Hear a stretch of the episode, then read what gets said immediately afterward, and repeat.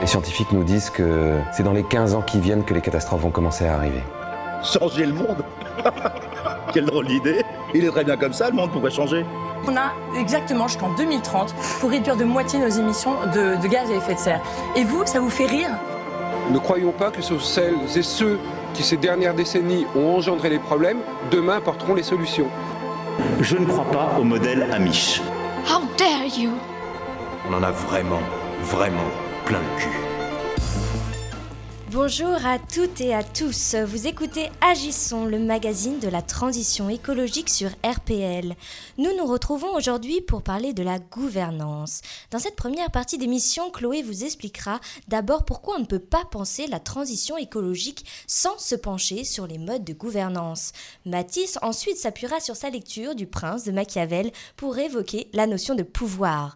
Enfin, Marie nous parlera de la relation très étroite qu'entretiennent capitalisme et La parole est donc à toi maintenant, Chloé. C'est quoi gouverner? Alors gouverner, si l'on s'en tient à son étymologie marine, c'est diriger un navire et le faire évoluer à l'aide d'un gouvernail. Mais si le bateau fonce droit dans l'iceberg, comme c'est le cas si on s'en tient à ce que disent les scientifiques, il y a quand même de quoi crier à l'abordage, est-ce qu'on laisse couler le bateau ou est-ce qu'on tourne son gouvernail pour espérer un changement de direction? Notre gouvernail à nous, c'est quoi? Ce sont une poignée de politiciens élus par nous, citoyens, pour nous représenter, établir les lois, à qui on délègue notre capacité de décision pour qu'ils défendent nos intérêts. On est donc dans une démocratie représentative. Mais ce qui se passe, c'est que les politiciens ne représentent a priori pas vraiment le corps électoral, que ce soit au niveau du milieu social, du genre, des revenus, du niveau d'instruction, etc. On voit bien qu'il y a quand même un petit décalage. Donc ça pose quand même des problèmes au niveau des intérêts à défendre.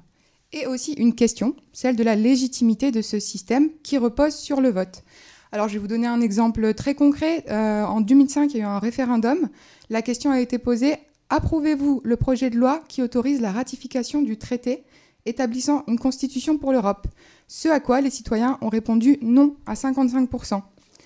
Alors les politiques, qu'est-ce qu'ils ont fait? Eh bien, ils ont bricolé un peu l'ancien texte, ils ont changé le nom, ils l'ont appelé Traité de Lisbonne, et ils l'ont validé sans l'avis du peuple. Donc là, on voit bien que le référendum, le vote, donc, qui est le fondement de notre démocratie représentative, a participé à l'illusion de la démocratie. Face à ça, il y a la démocratie directe, euh, dans laquelle euh, le peuple participe directement à la politique, il est consulté. C'était le cas à Athènes au 5e siècle avant Jésus-Christ. Euh, donc trois fois par an, il y avait 6000 citoyens tirés au sort pour participer au débat collectif. Donc on discutait de où allait l'argent, si on faisait la guerre, la paix, etc. Et donc les Athéniens ont acquis une certaine conscience politique. Mais du coup, Chloé, quel est le lien avec l'écologie? Alors le lien avec la transition euh, écologique euh, et donc la question de l'urgence climatique, en fait, c'est que les, les, objectifs affichés par les politiques à ce niveau-là sont, d'après l'ONU, drastiquement insuffisants alors que ces mêmes objectifs ne sont pas du tout atteints à l'heure actuelle. Accrochez-vous, toujours d'après l'ONU, si on ne change pas de cap de façon radicale d'ici à deux ans, on fera alors face à une menace existentielle directe. Pourtant, d'après l'ADEME, entre 8 et 9 Français sur 10 sont très sensibles aux questions environnementales. On retrouve donc ce problème de représentativité. Tout ça pour dire que, dans une optique de transition écologique, il est aujourd'hui nécessaire de déconstruire la notion de gouvernance pour pouvoir la reconstruire et l'adapter aux enjeux actuels. Alors, je vous le demande, la démocratie telle qu'on la connaît aujourd'hui est-elle la seule solution? Et si on allait voir à bâbord? Eh bien, merci Chloé. Et à bâbord, il y a Matisse qui nous explique comment reste-t-on capitaine du navire. Machiavel, qui, dans son œuvre Le Prince, euh, explique, euh, donne les clés plutôt pour rester sur le trône. Euh, Matisse nous parle donc de sa lecture du Prince de Machiavel. À toi, Matisse. En effet, Pauline, j'aimerais poursuivre la réflexion à travers d'un livre. Donc ce livre, Le Prince, est donc un manuel à l'usage des gouvernants qui a profondément influencé la politique actuelle. Il traite de la manière d'arriver au pouvoir et d'y rester. D'ailleurs, Mussolini le décrira comme le guide suprême, attendez-vous, attendez bien, pardon, de l'homme d'État. Ça donne le ton en quelque sorte. Bon alors voilà, tout d'abord pour poser le contexte. Remontons au XVIe siècle en Italie. Loin d'être un pays unifié, l'Italie est composée de six États puissants qui se font régulièrement la guerre. Ainsi, Machiavel écrit son ouvrage dans une époque en pleine instabilité politique. En l'écrivant, il s'adresse à Laurent II de Médicis, homme politique de l'époque, à qui il entend bien donner des conseils. Il dédiera ainsi ce livre en espérant entrer dans les bonnes grâces du pouvoir. Même si cela ne fonctionnera pas, il entrera malgré tout dans la postérité comme étant l'un des penseurs les politiques les plus influents de ce millénaire. Pour mieux comprendre, je vous propose maintenant quelques exemples issus du livre. Et vous comprendrez aisément le lien entre les idées et son influence sur les modes de gouvernance. L'un des conseils de Machiavel au prince est donc de privilégier l'apparence à la sincérité des propos, car il considère que le peuple s'arrête à ce qu'il voit sans faculté de jugement. L'essentiel est donc de donner l'illusion au peuple que le prince a répondu à ses besoins. Machiavel justifie tout ça en partant du postulat que les hommes sont mauvais de nature et qu'ils sont incapables de faire le bien. Je cite, ils sont ingrats, inconstants, simulateurs et dissimulateurs, fuyards devant les périls, avides de gains. Par là, Machiavel invite le prince à profiter de leurs vices pour en tirer un avantage. Machiavel distingue ici la politique de la morale et rompt avec l'ancienne philosophie politique qui était indissociable de la notion de bien. Ainsi, Machiavel, six siècles plus tôt, jette les bases de la communication politique, jouer des apparences au détriment d'une certaine moralité. Aujourd'hui, on pourrait appeler ça du marketing politique. Et vous allez voir, ça saute aux yeux, surtout quand on parle d'écologie. C'est l'écologie en marche, l'écologie du 21e siècle. Une écologie de proximité, une écologie de l'action, une écologie des solutions, un éco-progressisme. On doit rentrer. Et ce plan de relance en est l'opportunité dans la construction d'un modèle qui est à la fois écologique, industriel et environnemental. Moi, je crois à cette écologie du mieux, pas à cette écologie du moins.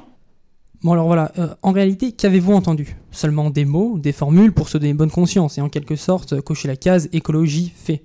Mais si on creuse un peu, qu'y a-t-il réellement derrière? Ne devrions-nous pas juger une personne à ses actes plutôt qu'à ses dires?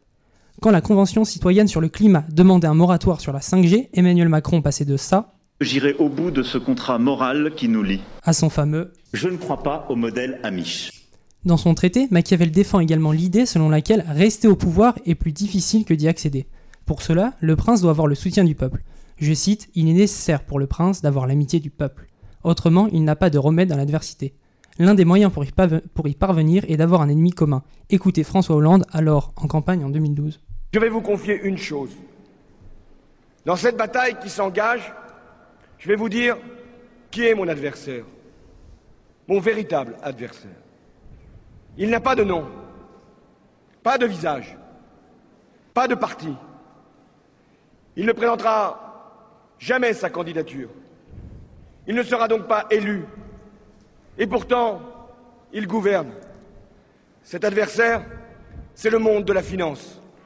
Ici, François Hollande aborde un sujet mal connu du grand public et en profite pour l'élever au rang d'ennemi à abattre, à travers un sentiment commun qui est la peur. Tu as raison Mathis, mais l'idée prégnante de ce livre, c'est quand même que la fin justifie les moyens, un précepte euh, qui fait quand même fortement écho à l'actualité, n'est-ce pas? Bah, Tu as tout à fait raison, Pauline. En effet, la désobéissance civile prend naissance dans cette philosophie. Il y a un an, en février 2020, mille scientifiques appelaient dans le journal Le Monde à la rébellion, plus précisément à la désobéissance civile face à l'urgence climatique. Car en effet, pour eux, la fin, c'est-à-dire la lutte contre le changement climatique, est tellement importante qu'elle justifie tous les moyens utilisés pour y parvenir, même si ces derniers sont en marge de la légalité. Et Machiavel n'aurait pas essayé de nous ouvrir les yeux par hasard? Eh ben, tu peux être fier, Pauline, parce que Rousseau pensait comme toi. En effet, si en donnant ses conseils avisés au prince, Machiavel nous avait pas également donné la clé pour comprendre ce qui nous dirige et ainsi nous ouvrir les yeux sur l'attitude tyrannique du prince Peut-être a-t-il fait sans le vouloir ce que la Boétie fit dans son discours de la servitude volontaire 44 ans plus tard, c'est-à-dire donner les moyens au peuple de s'émanciper. En effet, n'est-ce pas là aussi un manuel qui nous permet de comprendre ce que nous représentons pour nos dirigeants Les gouvernants n'ont-ils pas de pouvoir uniquement parce qu'on décide de leur en donner? Si tel est le cas, la balle est dans notre camp. Eh bien, c'est à nous de jouer et peut-être aussi à nous de repenser notre système. Marie nous parle justement du lien étroit qui unit capitalisme et patriarcat. Je voudrais vous parler du lien entre capitalisme et patriarcat. Quelles relations entretiennent-ils? Car s'ils sont deux concepts à part entière, nous allons voir qu'ils s'entrelacent aussi parfois. D'abord, j'entends par capitalisme le régime économique et social dont la dynamique se fonde sur une accumulation du capital productif guidé par la recherche du profit. Dans ce système, les capitaux, les moyens de production et d'échange n'appartiennent pas à ceux qui les mettent en œuvre par leur propre travail. Exploitation Cette logique d'accumulation est de fait incompatible avec l'idée de transition écologique. Ben oui, monde de ressources finies et objectif de croissance à tout prix ne semble pas faire bon ménage. Pourtant, Dans un monde où l'urgence climatique s'intensifie chaque jour davantage, le capitalisme semble être encore tout puissant et indiscutable. Vous avez toutes et tous entendu parler de Marx, la lutte des classes, la bourgeoisie qui domine le prolétariat. Bienvenue dans une société capitaliste. Ici, le système hiérarchique est bien vertical comme il faut. Et ça sous-entend des rapports de domination. Il y a ceux qui prennent les décisions et contrôlent la production, et les autres, les exploitants et les exploités.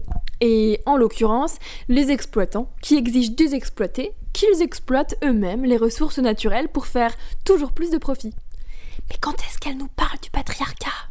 J'y viens. Tout au long du processus d'accumulation capitaliste, les femmes se sont vues ôter l'accès à certaines professions. Tu savais à quel point les femmes ont joué un rôle important dans le développement de l'informatique? La première programmeuse de l'histoire, Ada Lovelace, une femme. Le système informatique qui sera utilisé pour le guidage d'Apollo 11, le vaisseau qui a alluni le 20 juillet 1969, mis au point par Margaret Hamilton, une femme. D'ailleurs, vous saviez que le terme computer servait jusqu'au 19e siècle à désigner les personnes qui réalisaient des calculs complexes, fonctions qui, à l'époque, étaient majoritairement occupées par des femmes. Pourtant, aujourd'hui, ce sont les hommes qui dominent massivement les métiers du numérique. Alors, dans ce vilain monde capitaliste qui exploite et opprime les travailleurs, ce sont ainsi majoritairement, laissez-moi vérifier, les hommes qui sont aux commandes et qui détiennent les positions hiérarchiques les plus importantes. Ainsi, le capitalisme crée des relations hiérarchiques et le patriarcat décide de qui est en haut de l'échelle, en mettant en avant des arguments de différence naturelle pour se justifier. Nickel. Deux systèmes basés sur l'exploitation et la domination qui semblent entretenir une relation plutôt durable, avec pour même objectif se rendre comme maître et possesseur de la nature. Je ne sais pas si l'on pourrait imaginer un système capitaliste qui ne soit pas patriarcal. Mais ce que je sais, c'est qu'aucune formation sociale capitaliste dénuée d'oppression de genre n'a encore jamais existé. Quoi qu'il en soit, dans notre société capitaliste, il y a ceux qui dirigent le navire et les autres. Ce navire qui est en train de couler dans l'océan du capitalisme, emportant tous les autres avec lui. Alors, il est temps, non Qu'on reprenne la barre, pour qu'on le fasse voguer vers de nouveaux horizons, et on pourra leur dire. L'expérience nous a appris qu'à la verticale, on coule. Mais on va vous montrer qu'à l'horizontale, on avance. Oui, Marie, voguons vers de nouveaux horizons et en chanson. Elle est politique, elle réclame la restitution des terres aux aborigènes Pintupi volés 200 ans plus tôt par les colons britanniques. C'est Beds Are Burning du groupe australien Midnight Oil.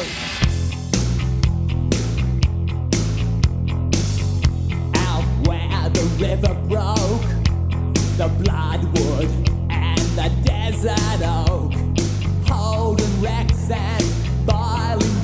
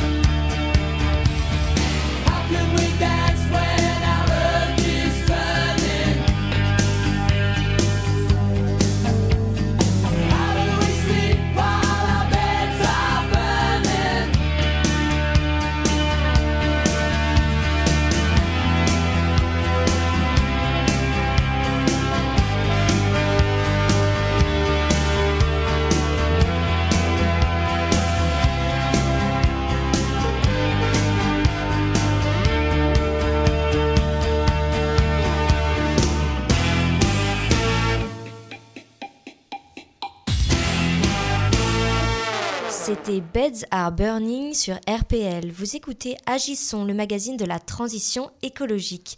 Dans cette seconde partie d'émission sur la gouvernance, Cécile nous parlera de la Convention citoyenne pour le climat et de l'affaire du siècle. Ensuite, Chloé a interviewé Séverin, habitant de Saillant, village symbole de la démocratie participative dans la Drôme.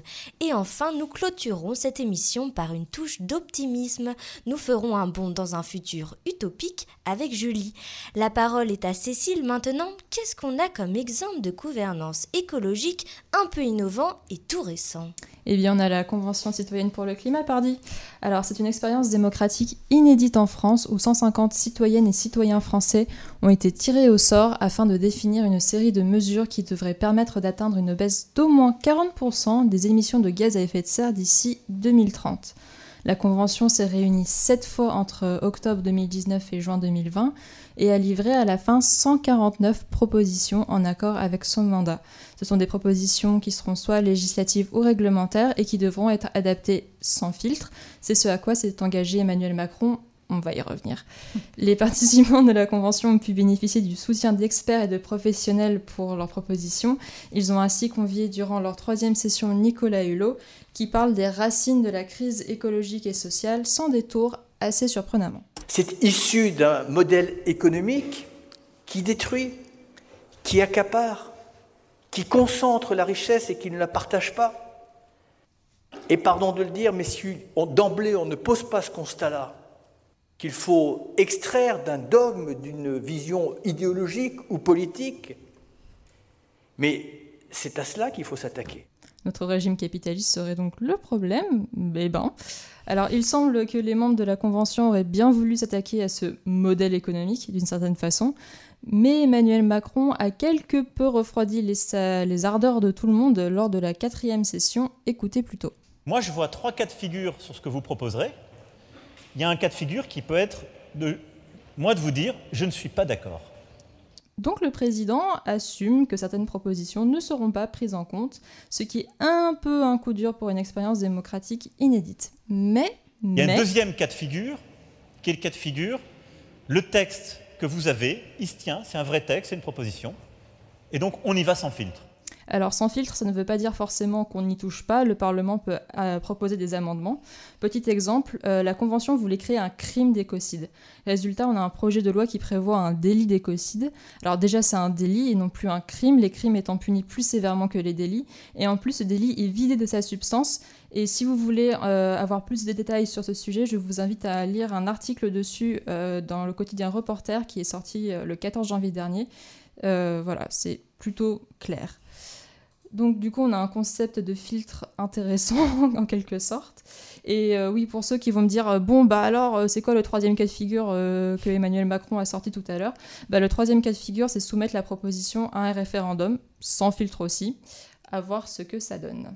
Que faire alors quand une expérience aussi inédite se prend autant de bâtons dans les roues, Cécile? Alors, on peut faire par exemple comme notre affaire à tous, une association qui œuvre à l'instauration d'une justice climatique. Et une de ses actions les plus connues, c'est l'affaire du siècle, vous en avez sûrement entendu parler. Il s'agit d'un recours contre l'inaction climatique de l'État français, recours mené avec Oxfam France, Greenpeace France et la Fondation Hulot. On dit rebonjour à Nicolas. Objectif de tout ça, reconnaître par le juge l'obligation générale d'agir de l'État dans la lutte contre le réchauffement climatique. Et bam, le 3 février dernier, le tribunal administratif de Paris a reconnu l'État français coupable d'inaction climatique. C'est un jugement historique, mais reste à savoir si l'État sera enjoint d'agir par la justice. Cette affaire du siècle et même la Convention citoyenne pour le climat montrent bien, en résumé, que la gouvernance n'est pas tout le temps des décisions des hommes et des femmes politiques. On peut pousser l'État à agir, du moins le mettre face à ses responsabilités et ses promesses en matière écologique. Et en tant que citoyen, citoyenne, on peut s'organiser, décider ensemble et quelque part se gouverner, même si ça demande un peu plus d'investissement que de glisser un bulletin de vote dans une urne tous les 5 ans. Eh bien, c'est très bien dit, Cécile, merci. Chloé, toi, tu as échangé avec euh, Séverin, Oui, euh, qui habite à Saillant, donc un village dans la Drôme, le premier, je crois, à expérimenter la démocratie participative. Alors le premier non, mais c'est vrai que celui-là, il a été très médiatisé. Il y a autant des médias mainstream qui se sont rendus sur place que des médias alternatifs. Donc on en a beaucoup entendu parler de, de cette expérience assaillant.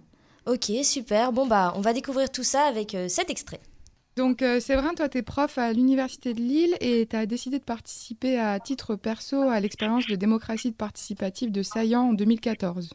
Oui, effectivement, c'était en 2014, que, euh, au moment des élections, que ça a eu lieu. Ok, et donc est-ce que tu peux nous parler du modèle de gouvernance qui a été testé par euh, ce village? Oui, volontiers. Euh, c'est un, on, on peut qualifier ce qu'ils ont mis en place d'une, euh, alors démocratie participative. Le terme est un petit peu galvaudé. euh, on a beaucoup entendu parler de, de, de participation.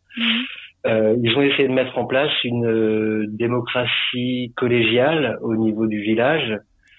Alors qu'est-ce qu'on Euh, entend par euh, démocratie collégiale? Collégial, ça signifie que euh, tous les élus euh, prennent part à l'organisation de la vie quotidienne du village et des, des, des activités de la municipalité.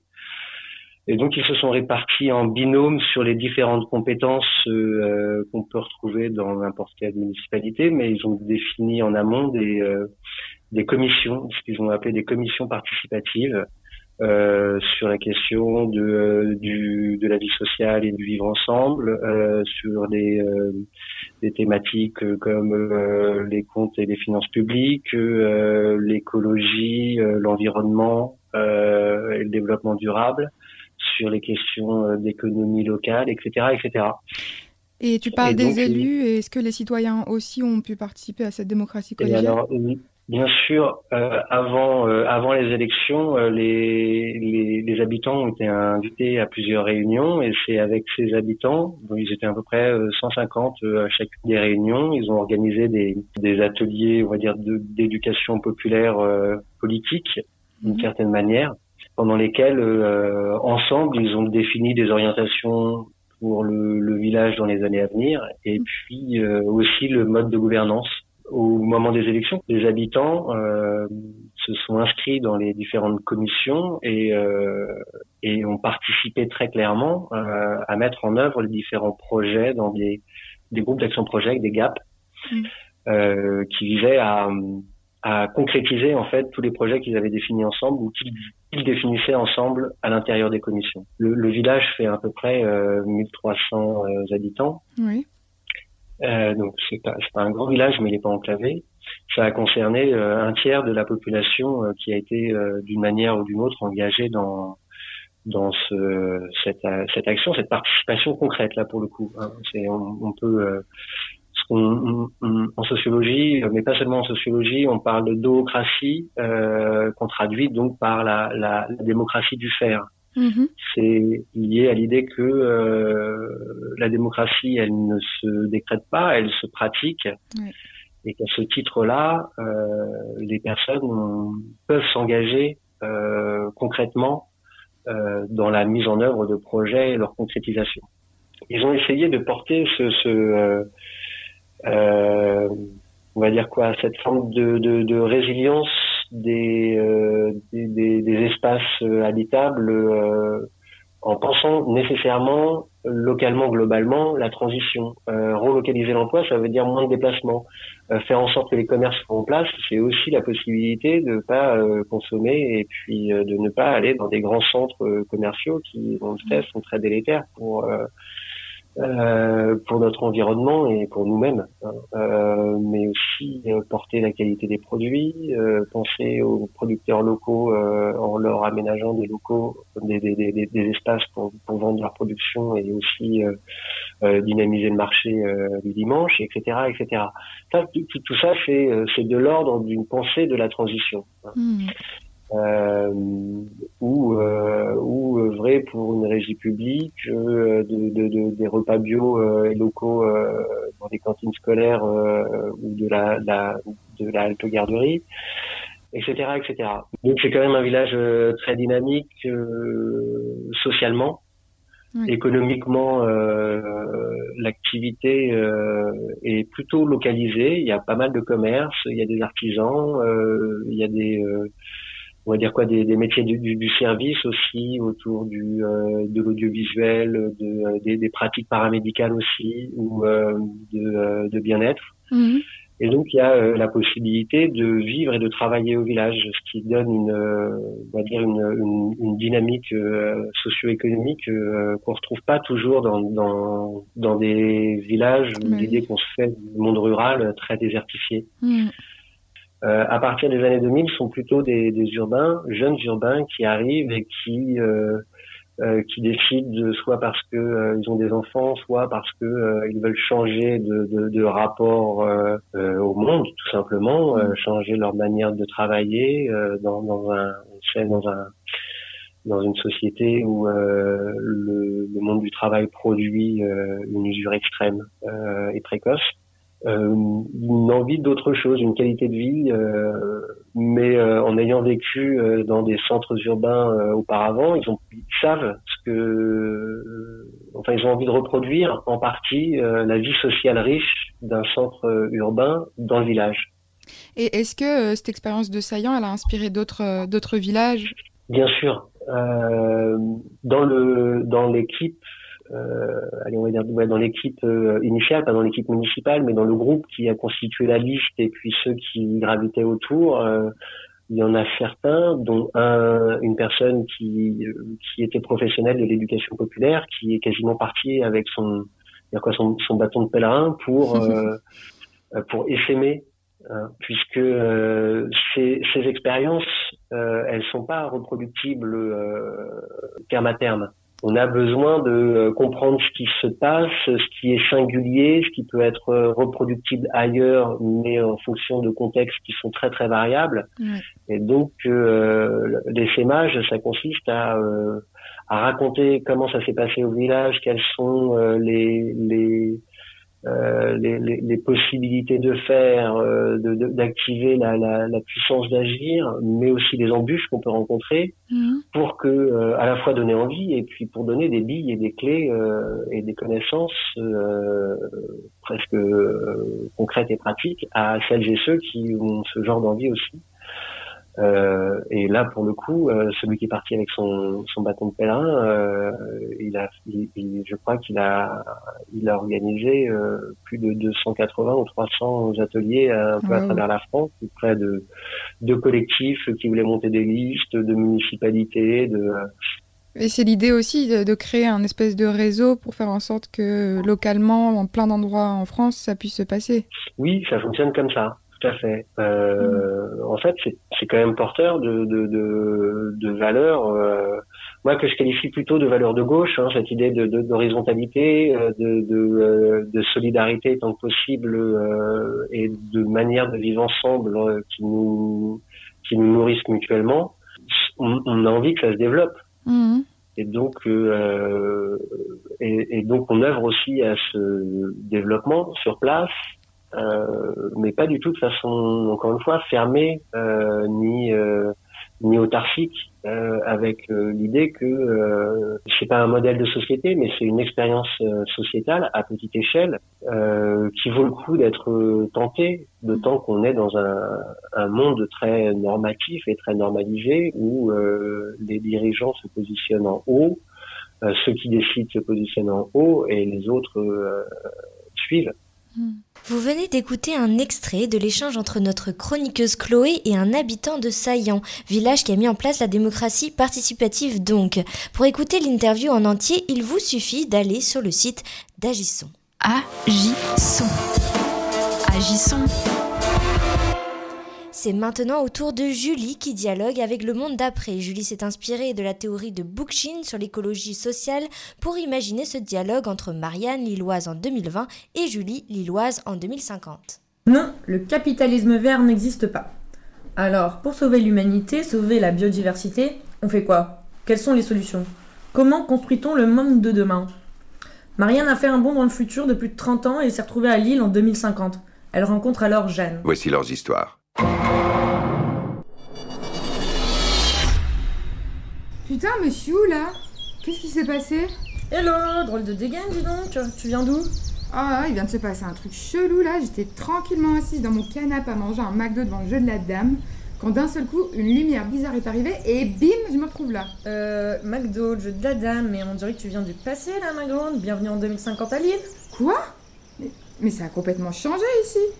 Mais non, vous avez réussi à préserver la faune et la flore. J'entends des oiseaux chanter partout, je vois plein de nature. T'es sûr qu'on est en ville? Eh oui, on est bien à Lille. Et tu sais, depuis 30 ans, il y a plein de choses qui ont changé.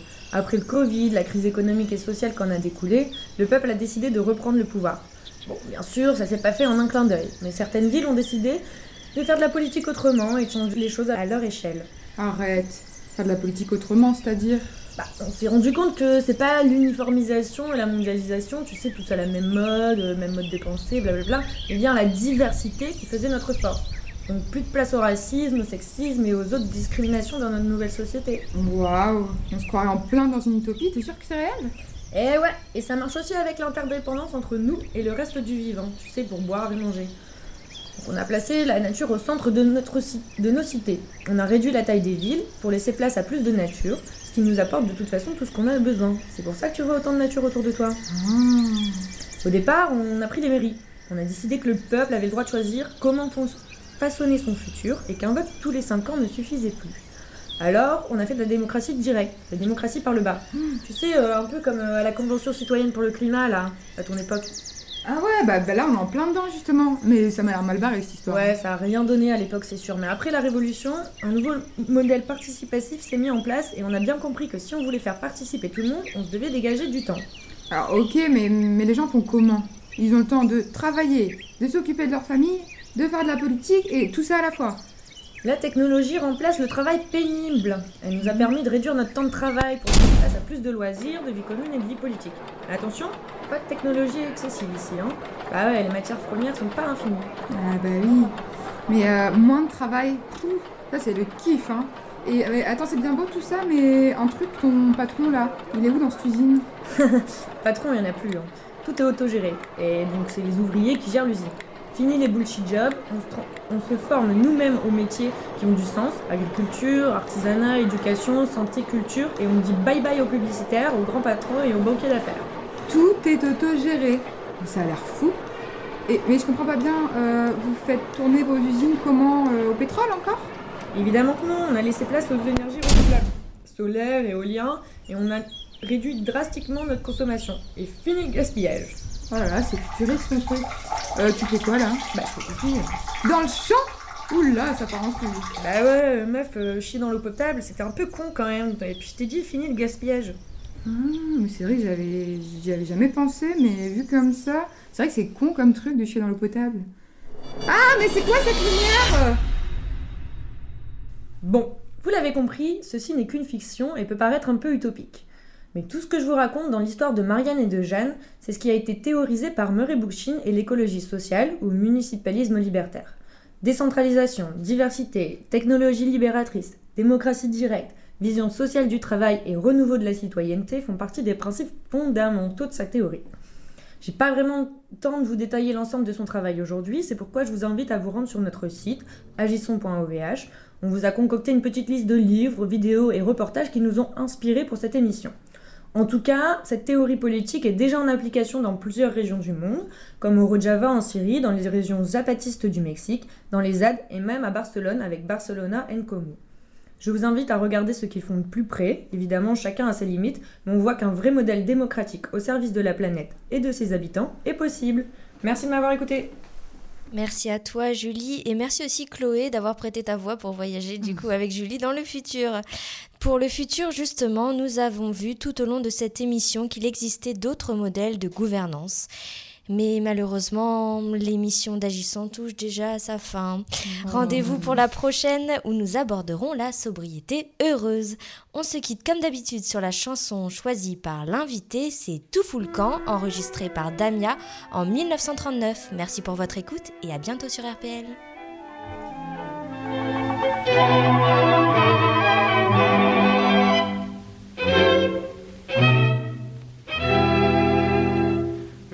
Sommes maîtres de la terre, nous nous croyons des presque dieux, et pan, le nez dans la poussière, qu'est-ce que nous sommes Des pouilleux?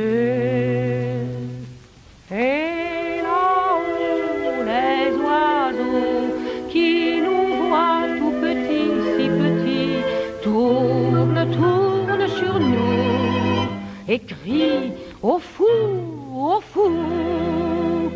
Nous nageons tous dans la bêtise et l'on invente des drapeaux.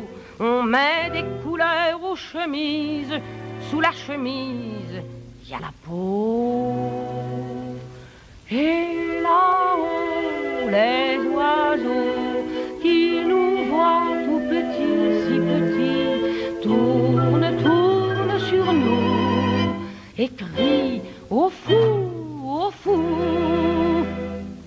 Écoutez le monde en folie, vive la mort, vive la faim, pas un cri, vive la vie, nous sommes tous des assassins.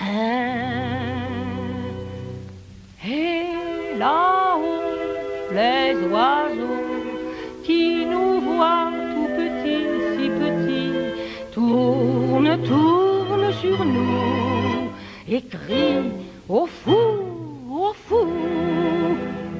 C'est toute la terre qui gronde, bonne saison pour les volcans. On va faire sauter le monde, cramponnez-vous, tout fout le camp. Et là-haut, les corbeaux qui nous voient tout petits, si petits, tournent comme des fous et crient à nous, à nous. La vie pourrait être si belle si l'on voulait vivre d'abord. Pourquoi se creuser la cervelle quand il y a du bon soleil dehors?